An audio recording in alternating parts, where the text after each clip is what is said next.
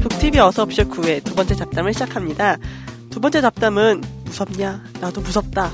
라는 주제로 저희가 각자 가지고 온 진짜 무서운 책 한 권씩 소개해드릴게요. 이 제목은 그 예전에 화제의 드라마였던 다모, 그 하지원에게 아프니? 이서진이 아프냐? 그렇죠. 나도 아프다.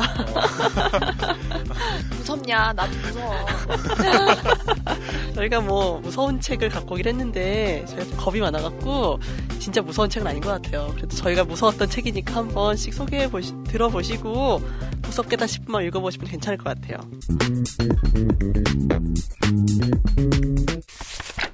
현진 씨가 소개할 책은 어떤 책인가요? 네, 제가 오늘 가지고 온 책은요. 제12회 황순원 문학상 수상작인 빈집인데요. 이 빈집이라는 공간이 사람에게 좀 굉장히 무섭게 다가오더라고요. 굉장히 짧은 소설인데 허위평론가님은 별로 재밌게 안 읽으신 것 같고 허위평론가 공포에 질렸어 지금. 이게 정말 무서운 거죠. 업계 사람에게 얼굴까지 만들어. 네. 아니 저는 이제 빈집을 읽어봤는데요. 네. 이게 제목이 왜 빈집일까에 대해서 생각을 해봤고 뭐 여러 가지로 뭐 생각할 거리를 던져주는 작품이라는 점에서 뭐 충분히 수상할 수 있는 작품이라고 생각해요. 저는 이제 이 소설이 처음에 시작하는 게 김인숙 작가 여자 작가예요. 근데 27년 그녀는 남편과 27년을 함께 살았다.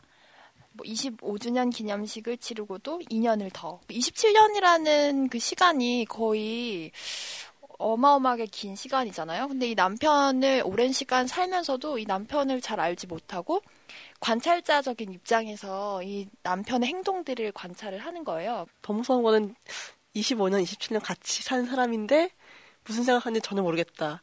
저는 그게 더 무섭네요.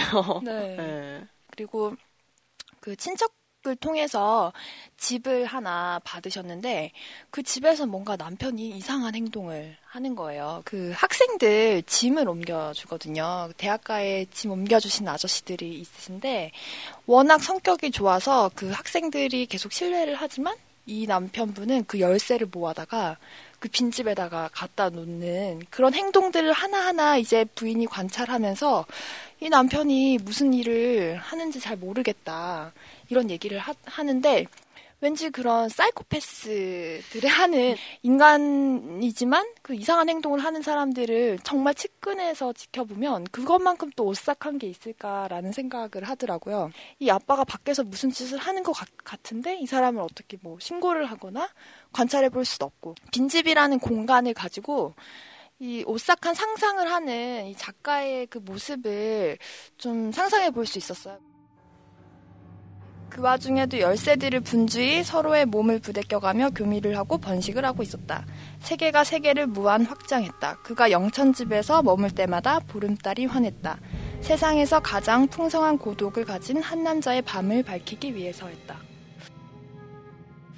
사실 그 열쇠라는 거 자체만 얘기하니까 이 남자가 뭐를 했는지는 모르겠지만 왜 상관없는 여자애들의 열쇠를 가져다가 그 영천집에 가져다 놨을까? 그러니까 사실 이 평론을 뒤에서 하시는 분도 이게 꼭 살인마 얘기는 아닐 수도 있다 이런 얘기를 하기는 하시더라고요. 이 빈집이라는 게 뭐 여기서는 그 남편이 그러니까 친척한테 이제 집을 얻은 네. 그 저기 지방에 집을 얻은 그 공간을 의미할 수도 있지만 제가 생각하기에는 이 빈집이라는 게 단순히 어떤 사람이 안 산다 이 개념이 아니고. 우리가 집에서 살고 있지만 서로가 서로에게 그러니까 타자가 될 수도 있다는 그런 생각이 들더라고요. 예를 들면 우리가 가족이라는 하나의 틀에 이렇게 묶여서 살아가지만 정말 내가 한 30년 이렇게 부모님 밑에서 커왔지만 내가 정말 우리 부모님을 잘 알까? 잘 모르겠거든요. 근데 우리 부모님도 마찬가지로 할 거라고 생각해요. 제가 정말 내가 낳은 아들이 맞을까? 아닐까? 유전학적으로가 아니라 정말 어렸을 때는 이랬던 애가 이제 완전히 다른 사람이 된 거잖아요. 거의 성인이 돼서 되게 낯설게 느껴질 거라는 거죠. 그렇게 본다면 그러니까 이 빈집이라는 이 말 자체가 서로에게 어떤 공통 속성이 없는, 말하자면 그냥 느슨하게만 묶여있는 이 가정 자체를 의미한다는 생각도 들어요. 그래서 아내가 왜 뭐 27년 동안 살았지만 남편을 잘 모르겠다라고 하지만 남편에 대해서 굉장히 많은 거 알고 있죠. 그리고 남편을 자기 나름대로 규정하죠. 남편은 뭐 이렇게 조그만 돈도 잘 못 쓰고 맨날 그 여대생들이나 뭐 다른 손님들한테 굽신굽신 거리고 쫌팽이야 뭐 이런 식으로 규정하지만 남편이 감내해왔던 어떤 그 인고의 세월이랄까 가족들을 위해서 희생을 한 거죠. 그거에 대한 얘기는 사실 뭐 간접적으로 드러날 뿐인데 그 아내의 입장에서 서술되던 그 시점이 마지막에 가서야 네. 그 남편의 시점으로 바뀌거든요. 근데 그것을 이제 뭐 살인마냐 아니냐를 논하는 건 사실 별 의미는 없다고 생각해요. 뭐. 참 의미는 없지만 그 공간적인 것 그렇죠, 있잖아요. 그렇죠. 예를 들면 제가 얼마 전에 그 베이츠 모텔이라는 미드 시즌 1을 끝내면서 뭘 끝낸 거예요? 그러니까 시즌 1을 꽉 다 봤다는 거예요? 감상을 이제 끝내면서 굉장히 오싹한 기운이 있었어요. 이제 그 미드 같은 경우가 사이코라는 영화 아시죠? 히치콕 감독의 사이코. 네. 예. 그 사이코에 나오는 그 노먼 베이츠라는 캐릭터의 어린 시절을 상상을 해서 만든 그 프리퀄 미드예요. 그러니까 예전에 이 아이가 어떻게 해서 사이코가 됐을까? 그러면서 그 모텔에서 엄마랑 뭐 일어난 살인 사건들, 그리고 얘가 관찰하게 되는 것들, 이런 것들을 굉장히 잔잔하게 보여주는데 그게 정말 오싹하거든요. 그래서 보면 총기 난사 사건 같은 걸 일으킨 사람의 엄마나 가족사를 살펴보면 너무너무 오싹한 얘기들이 있는 것처럼 그 가정이 뭔가 그 행복하지 않으면 이게 또 사회적으로도 이슈가 될 수 있지 않나. 근데 저는 거기에 대해서는 사실 별로 동의하는 입장은 아니거든요. 네. 왜 뉴스에서 이런 거 나오잖아요. 뭔가 오원춘이나 강호순 이런 어떤 연쇄살인 사건이 나오거나 이러면 그 사람들의 가족사를 막 분석해요. 네. 막 어린 시절에 이런 학대를 당했고, 뭐 부모가 이혼을 했고, 뭐 이런 식의 그 과거로 소급하면서 그렇기 때문에 정신적인 상처 때문에 뭐 이렇게 살인마가 됐다는 식으로 몰아가는데, 전 아닐 수도 있다고 생각하거든요. 그러니까 반드시 그런 과거의 상처가 있기 때문에 살인마가 된다라는 인과도 굉장히 어떻게 보면 폭력적인 거고, 안 그런 사람들도 굉장히 많거든요. 그렇죠. 근데 그걸 이렇게 일반적으로 몰아가는 것도 여론의 폭력이라고 생각하고요. 저는 절대 악이라는 것도 사실 있다고 믿어요. 왜냐하면 제가 케빈에 대하여라는 영화를 봤는데 그 영화에 보면 그냥 아이가 그냥 태어날 때부터 악이에요. 악마? 그냥 나빠요, 애가. 근데 굳이 그거를 뭐 어렸을 때부터 학대를 당했다던가 이런 식의 서술을 하지 않거든요. 그냥 나쁠 수 있다는 거예요, 인간이. 그냥 태어날 때부터 착할 수 있잖아요. 그러니까 뭐 성선설, 성악설이란 게 있지만 그러니까 뭐 굳이 그거를 막 이렇게 원인을 그런 식으로 이렇게 따져보려는 것도 좀 무의미하지 않을까. 그 영화로도 만들어진 검은집 일본 작가의 책인데 거기서도 그 사이코패스에 대해서 얘기가 계속 나와요. 그 주인공이 무슨 대학원생과 얘기를 하는 중에 나오는데 그 대학원생이 사이코패스에 대한 얘기를 하면서 그 사이코패스 그 아까 말한 것처럼 거의 가정 환경적으로 얘기를 해요. 60년대 같은 때 약간 그 성해방 같은 거를 경험한 사람들, 그 젊은이들이 무책임하게 애를 낳고 무책임하게 애를 버렸다. 그런 애들이 커서 사이코패스가 될 확률이 높다. 이런 식으로 얘기하는데 처음에 그 주인공은 그런 얘기를 듣고 되게 심한 반감을 느껴요. 근데 마지막에는 그 주인공이 자기가 스스로 사이코패스라고 생각하는 살인범을 죽이게 되는데 그러면서 스스로 아, 이래가 이렇게 사이코패스라고 이유로 사람을 이렇게 쉽게 죽였는가라는 약간 자책 같다고 하거든요. 그런 식의 얘기들도 그 사이코패스라든가 이런 것들이 태어나는 것이냐 만들어지는 것이냐 이런 얘기도 있고요. 어떤 사람의 편견이 만들어낸 하나의 정말 굴레일 수도 있다는 얘기도 나오더라고요.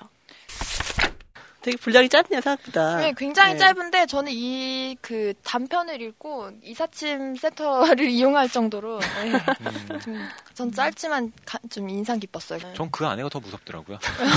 읽으면서 어쩜 이렇게 속물적인지. 속물적인지. 더 무섭더라고요. 이런 와이프 만나면 어떡하지? 이런 생각도 들고. 근데 이 남자분이 보면은 굉장히 친절하고 그런데 의외의 면이 있으신 거잖아요. 사람은 참 알 수 없나 봐요. 근데 그 전에 열쇠를 모았다라는 게, 그러니까 뭐 아까도 얘기했지만 그 살인범이다라는 확증은 될 수 없을 것 같고, 그리고 우리나라 경찰이 그렇게 허술하지 않거든요. 그래요? 만약에 이삿짐을 한 여자들을 만약에 다 죽였다, 연쇄살인마다라고 가정을 한다면 경찰들은 당연히 공통점을 찾겠죠. 그러면 이사를 하는 사람들은 반드시 죽는 거예요. 그러면 그 안 잡힐 이유가 없는 거죠. 그러니까 개연성이 어차피 만약에 정말로 죽였다고 하면 개연성이 확보가 안 되는 도서예요. 근데 이게 꼭 근데 살인을 하지 않았더라도 여자들 혼자 사는 집에 무단 침입해서 요새 그런 사건들 많잖아요. 그렇죠, 그렇죠. 그러니까 그 열쇠를 가져왔다는 행위는, 네, 그러니까 언제라도 그 집에 들어갈 수 있다는 일종의 은유인 거지. 네. 그거 자체를 이제 살인으로 환원시키는 건 좀 어렵지 않나? 근데 저 옛날에 그런 무서운 일이 하나 있었어요. 그러니까 동생이랑 둘이 사는데 네. 뭔가 남이 들어왔다 나간 것 같은 그런 느낌? 네. 그건 좀 무서울 수도 있다. 그 진짜 오싹한, 저희가 막 열쇠 같은 걸 다 바꿨는데 이 집에 누가 들어올 수도 있겠다, 내가 밤에 자고 있는데 누군가 들어올 수도 있겠다, 이것만큼 또 아는 언니는 정말 자취방에 있는데 도둑이 들어온 거예요.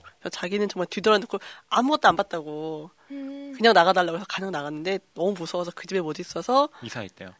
일단 그 집 빼고 딴 데로 갔어요. 근데 너무 무서워서 그 집에 다시 못 들어오겠다 그러더라고요. 그렇겠다. 네. 그래서 뭔가 이 아저씨가 열쇠가 있다는 것만으로도 여자들을 무서울 수 있어요.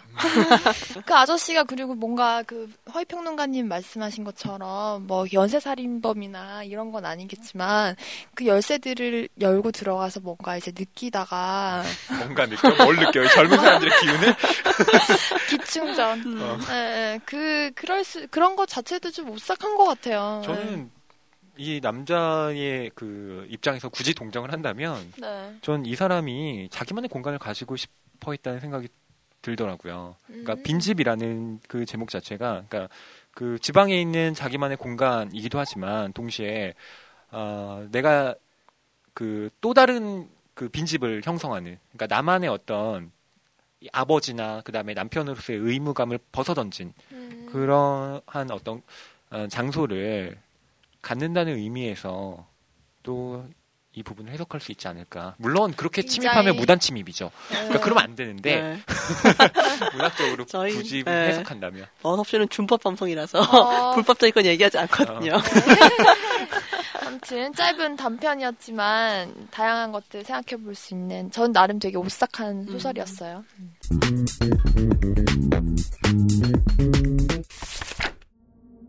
아무도 없는 집에 누군가 왔다 간 것 같은 느낌이 들면 좀 오싹하잖아요. 어쩔 때가 갑자기 청평도 집에 똑같은 건데 느낌이 이상해서 뭐가 흐트러진 게 없나 한번 이렇게 방 둘러볼 때가 있거든요.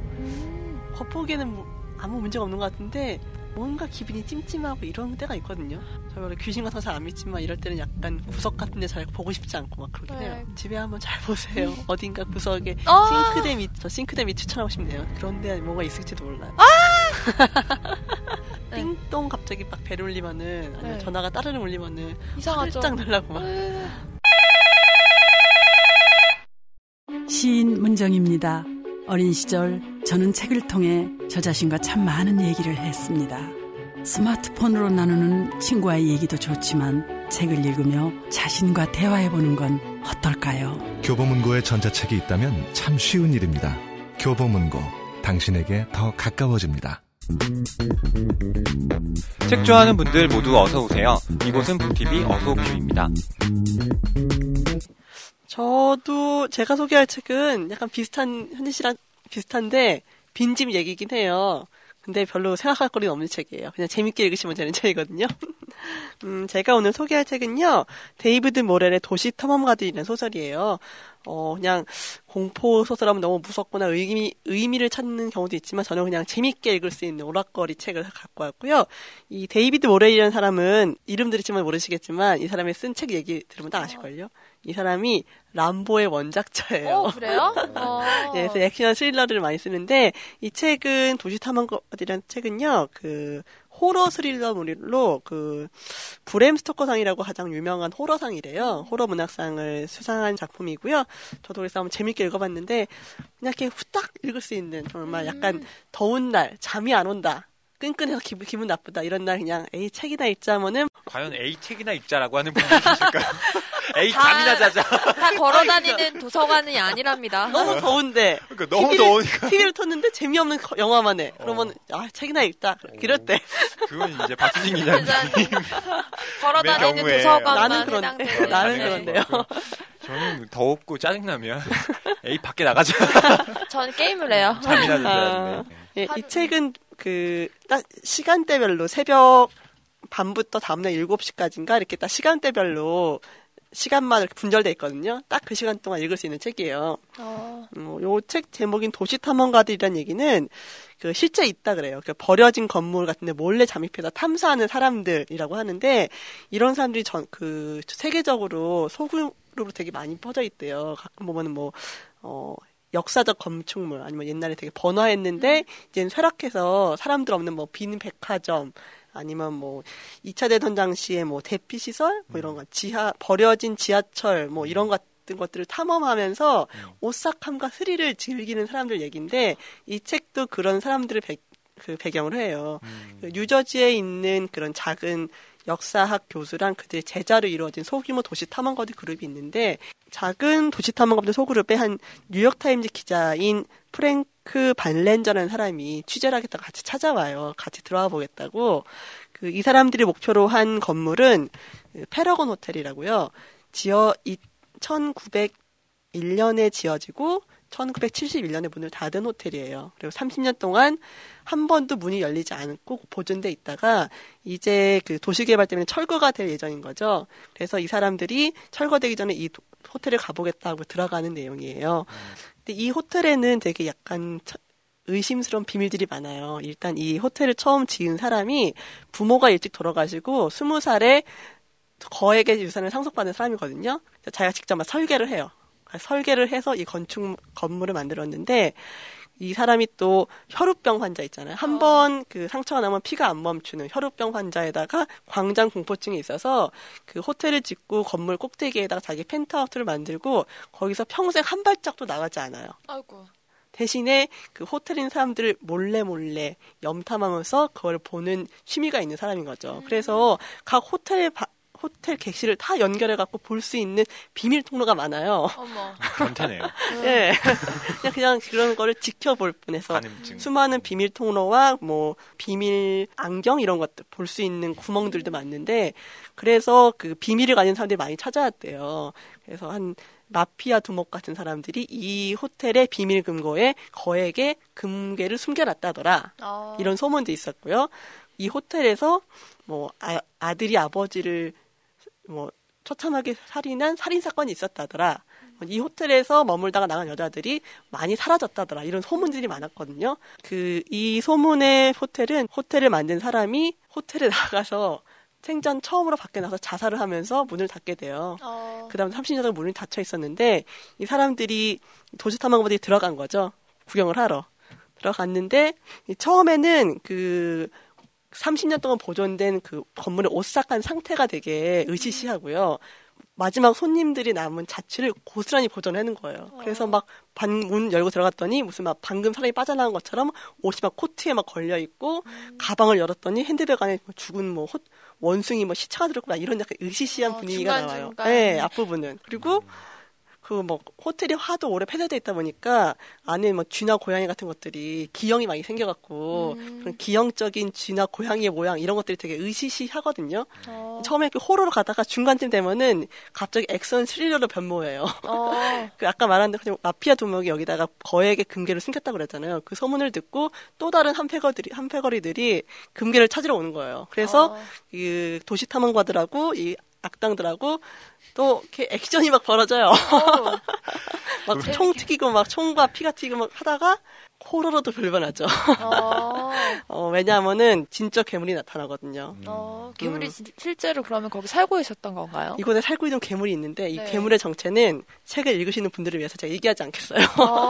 이렇게 한번 읽으시면은 쭉 뒤에까지 읽을 수 있는데 뭐 큰 게 의미가 있다거나 그런 건 아니에요. 그냥 재밌어요. 뭔가 되게 재밌어 보여요. 네, 약간 영미 호러 스릴러들이 약간 그런 게 많거든요. 이런 스타일의 약간 헐리우드 영화 같은. 이 책도 영화로 만들어졌다고 하는데 영화는 크게 흥행이 안 됐나 봐요. 찾아봤는데 검색이 안 되더라고요. 미국 소설인 거죠? 예, 미국 네. 작가고요. 뭐 이런 비슷한 느낌의 책을 원하시는 분들은 스콧 스미스의 페어라든가 조힐이라고 스티븐 킹 아들이 있거든요. 그 사람이 쓴 하트 모양 산자 같은 책들도 재밌으니까요. 그냥 긴 여름밤을 되게 즐겁게 보내실 수 있는 책들을 원하시면 그런 책을 읽으시면 될 것 같습니다. 근데 뭐 솔직히 저는 그런 브램 스토커상 수상작들 몇 개 읽어봤는데 무섭지가 않았어요. 그냥 재미있었다. 즐겼다. 즐겼다. 네. 왠지 그리고 평론가님 막 평론하면서 읽으실 거예요. 아, 이 장면에서는. 아, 저 그렇게 안 읽어요. 인문학적인 관점에서 봤을 때. 아, 전 그렇게 읽는 거 되게 싫어하고요. 저는 역시 그 공포 만화의 걸작은 이토준지죠. 그래요? 네, 저는 이토준지를 읽다가 너무너무 무서운 거예요. 그래요? 막 소용돌이 이런 거 있는데. 아, 저는 소용돌이는 영화를 봤거든요. 네. 너무 웃긴 거예요. 아, 그게 웃겼어요? 저 아니, 너무 무섭던데? 이게 영화 되니까 소용돌이가 엄마에 막 나타나잖아요.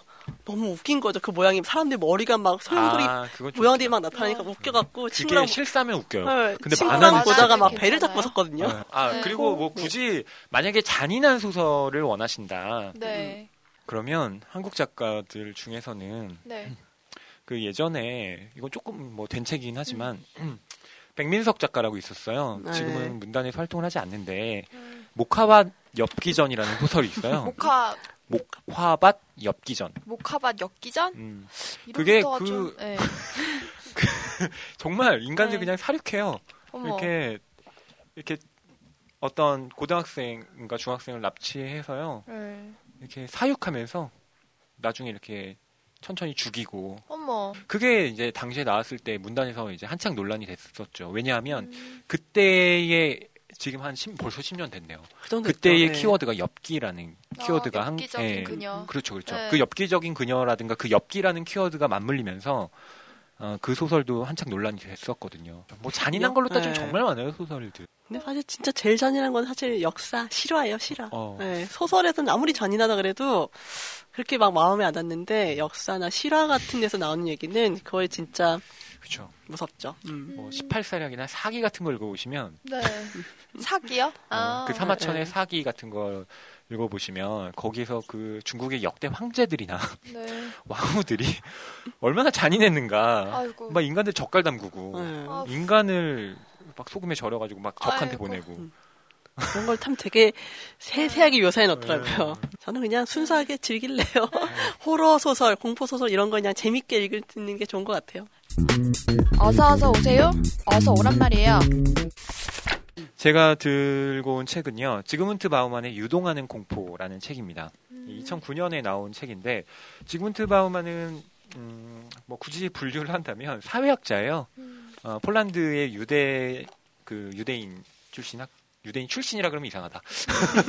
유대인 그 학자인데 굉장히 책을 많이 내는 연세가 많으신데도 책을 꾸준히 내세요. 그 다음에 우리나라에도 책들이 많이 번역이 되는데 뭐 예를 들어서 쓰레기가 되는 삶들 제목이요? 아 이번 책 제목들이 다 좋더라고요. 액체 근대. 액체 근대. 예, 그 다음에 고독을 잃어버린 시간. 뭐 이런 사회 에세이도 굉장히 많이 내시고 뭐. 분석서도 많이 내셨는데 그 중에서 제가 들고 온 책이 그 유동하는 공포입니다. 왜 공포가 유동하느냐? 예, 그거에 대해서 설명을 드리기 전에 여기에 구절을 좀 읽어드릴게요. 이 구절을 읽어보시면 아마 아실 텐데 지그문트 바우만이 이렇게 얘기합니다.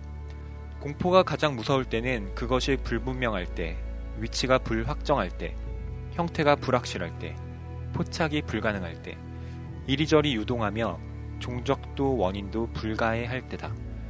어떤 규칙성도 합리적 이유도 없는 공포. 그 낌새가 여기저기서 선뜻 나타나지만 결코 통째로 드러나지 않는 공포야말로 가장 무시무시하다. 공포란 곧 불확실하다는 것이다. 위협의 정체를 모른다는 것. 그래서 그것에 대처할 방법이 없다는 것이다. 그것에 달려들어 맞서 싸우려 해도 싸워볼 도리가 없다는 것이다. 네, 이게 이제 이 책의 거의 첫머리에 나오는 얘기인데, 그러니까 공포라는 것에 대한 정의를 명확하게 내리고 있죠. 그러니까 단순히 어떤 무섭거나 뭐 그런 게 공포가 아니라 실체를 알 수 없는 것들, 이게 도대체 뭐지? 라고 할 때 정말 무섭잖아요. 뭐 영화를 봐도 진짜 괴물들이 와 이렇게 등장하는 것보다 등장하지 않고 이렇게 주인공을 맴돌면서 살짝살짝 이렇게, 옛날 유명한 보여주지. 영화 중에 하나가 더싱이라는 영화 있는데 거기는 진짜 괴물이 한 번도 안 나타나요. 그렇죠. 근데 되게 무서운 거죠. 맞아요. 네. 그러니까 실체를 알 수 없을 때 훨씬 더 무섭거든요. 근데 이 알 수 없는 공포가 무엇이냐? 바로 현재 우리의 삶이라는 거예요. 한마디로 요약한다면. 그러니까 지금은 저만이 얘기하는 그것들이 다 연결돼 있어요. 그 액체 근대라는 말도 나오고 쓰레기가 되는 삶들 뭐 이런 책이 있지만, 왜 쓰레기가 되는 삶들이냐고 하면 이 자본주의가 양산하는 잉여라든가 과잉 생산되고 있는 것들이 인간을 전부 다 쓰레기로 만든다는 거예요. 왜 우리가 왜 나는 이렇게 잉여짓을 하고 있지? 라고 하지만 과거에는 노동력 하나하나가 다 귀중했거든요. 집안에서 우리가 막 7남매 중에 뭐 몇 번째로 태어나든 간에 우린 농사를 지어야 되니까 아니 얘가 귀중한 거예요. 그렇죠. 다 하나 일손인데 그게 다. 그렇죠. 근데 지금은 다 비슷비슷한 시스템에 의해서 양산되죠.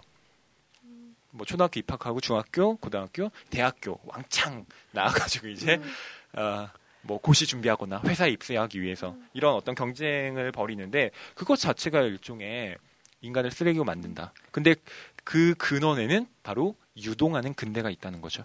그러니까 이 근대 자체가 예전에는 확정적인 삶이 가능했다는 거예요. 우리의 삶이 태어나면 나는 이제 뭐 이런 삶을 살다가 이렇게 죽겠지? 플랜이 가능했다는 거죠.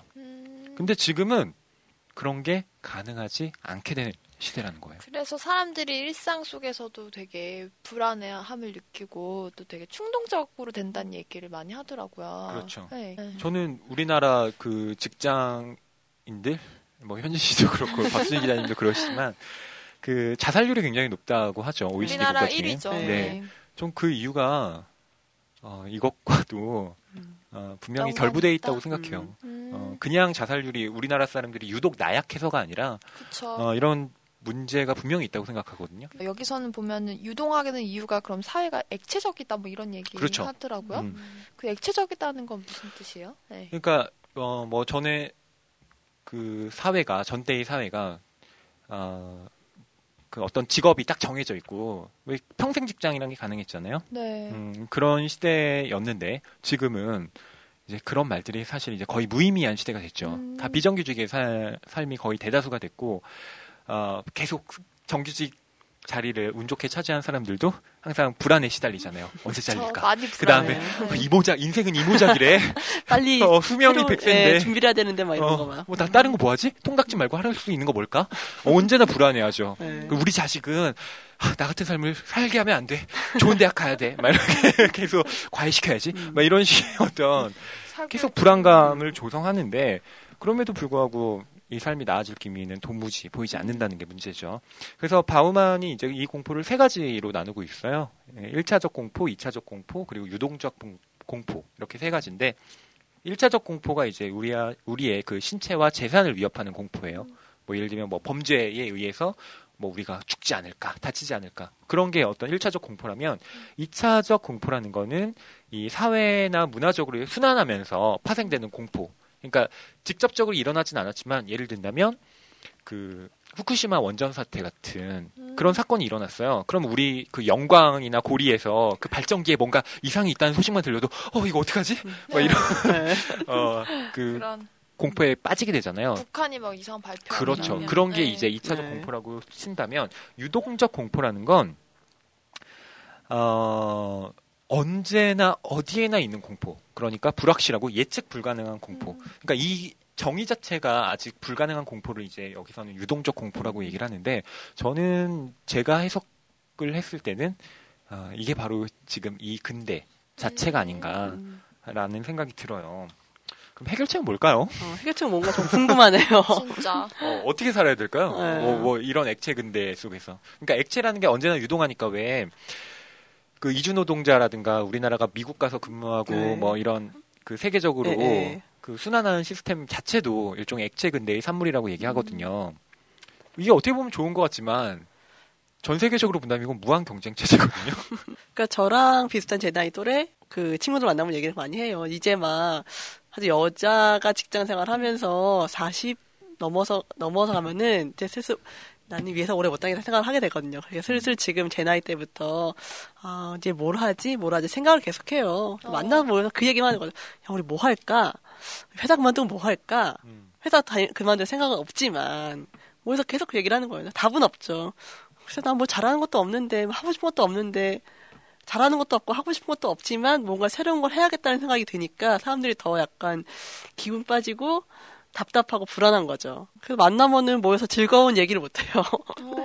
네, 맨날 즐거울 일이 없거든요. 미래에 대한 걱정만 잔뜩 있으니까. 다 같이 좀비가 달래 아니면 너만 실직할래 이런 두 가지의 물음이 있다면 저는 너만 실직해라는 공포가 훨씬 더 클 것 같거든요. 근데 평생 회사 다녀라 그거만큼 또 무서운 얘기가 없거든요. 아, 물론 그 평생 회사 다녀라라고 것도 그렇죠. 그것도 일종의 공포일 수 있겠죠. 하지만 차라리 저에게 일자리를 주세요라고 외치는 이 시대의 많은 청춘들의 입장에서 본다면 그거야 우선 뭐 직장 들어간 다음에 얘기다 라고 생각하는 사람들도 있을 것 같고요. 어쨌든 지그문트 바우만이 내리는 해법은요. 이런 얘기를 합니다. 들어보시고 한번 어떤 시인지 코멘트를 들려주세요. 마음에 안 들면 화낼지도 몰라요. 네. 다가오는 공포, 우리의 힘을 송두리째 앗아가는 공포에 대한 유일한 치료법. 그 시작은 그것을 바로 보는 것이다. 그 뿌리를 캐고 들어가는 것이다. 그것이야말로 그 뿌리를 찾아 들어가 잘라버릴 수 있는 유일한 기회를 제공하기 때문이다. 다가오는 세기는 궁극적인 재앙의 시대가 될 것이다. 아니면 지식인과 민중 사이에 새로운 협약이 이루어지는 시대가 될 것이다. 희망을 갖자. 이 두 개의 미래에 대해 아직도 우리에게 선택의 기회가 남아있으라고. 끝이에요. 그러니까 해법은 뭐냐면 그 문제를 직시하라. 그리고 그것의 원인을 끊임없이 파헤쳐서 그것을 잘라버릴 수 있도록, 제거할 수 있도록 탐구하라. 그러니까 이 책이 내리고 있는 해법입니다. 자, 이제 많은 실용서를 읽으신 분들은 그래서 어쨌다는 거냐 라는 얘기가 나올 수 있겠죠? 뭐야, 해결책도 없네. 약간 심심한데요, 결론이 좀. 근데 인문학이 어떤 해결을 하는 학문은 아닌 것 같아요. 해라. 그렇죠. 사유고 의심을 계속하게 만드는 학문이지 이것 자체가 이것이 진리니 따라라 이런 학문은 아니라는 거죠. 그래서 아까 좀비 대처법 이런 것처럼 그렇죠. 뭐 그런 가이드가 있는 건 아닌 것 같아요. 그래서 분석은 굉장히 치밀하죠. 거기에 대해서 이제 어떤 그 해결책을 찾는 것. 결국 그건 이제 우리의 몫이라는 건데 이 근대 자체를 조금은 더 직시할 필요가 있다는 거죠.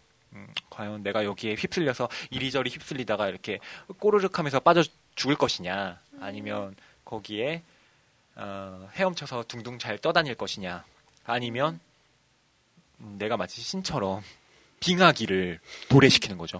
그래서 얼려버리는 거야. 고정시키는 거죠. 뭐 이렇게 할 것이냐. 결빙기. 그렇죠. 그렇게 할 것이냐는 뭐 우리가 선택지로 남아있다는 거죠. 정말 생각을 좀 하고 살아야겠어요.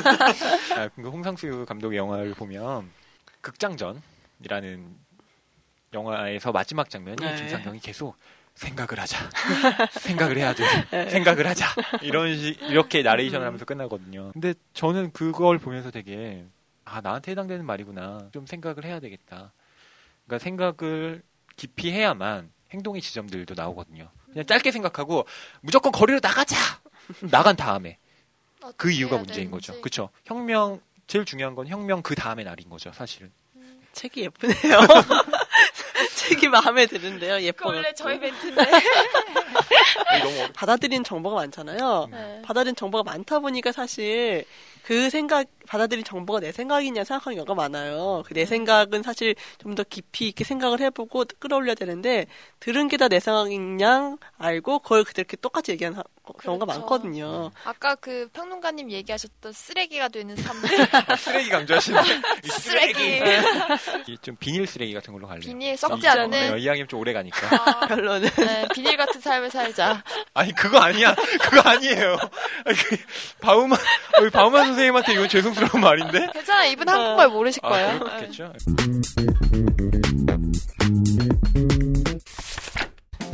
저희가 야심차게 무섭게 시작했는데 결론은 하나도 무섭지 않았어요. 왜 그럴까요, 저희는? 나름대로 무서운 책 준비한다고 했는데 무섭지 않아 죄송합니다. 아니, 저는 무서웠어요. 무서웠어요? 너무 무섭더라고요. 저도 눈물이 찔끔. 아, 이건 꼭 내 삶을 얘기하는 것 같아요. 네, 오늘 방송 무서운 거 기대하셨다면은 일단 죄송하고요. 많이 무섭진 않지만 대신에 많은 생각과 현실을 바라보게 했을 거라고 생각을 합니다. 공포 영화보다 더 무서운 현실을 살고 있다는 얘기가 되기도 해서 좀 약간 오싹하기도 한데요. 현실을 좀 더 명확하게 바라보는 것도 이 여름에 공포를 극복하는 하나의 방법이 될 수 있을 것 같습니다. 이 더위가 공포예요? 너무 더워, 너무. 아, 올해 정말 너무 더워요. 아, 온난화 어떡해. 이거 진짜 무서운 공포예요, 온난화가. 이것으로 어서옵쇼 9회 두 번째 잡담 마치고요. 다음 주에도 어서옵쇼 많이 기대해주세요. 어서옵쇼가 작가님은 물론 책을 사랑하는 많은 분들을 모실 예정입니다. 어서옵쇼와 함께하고 싶은 분들 또는 함께 했으면 하는 분들을 추천해주세요. 꼭 초대해드릴게요. 그럼 어서옵쇼 앞으로도 많이 사랑해주시고요. 다음 주에도 어서옵쇼 끝!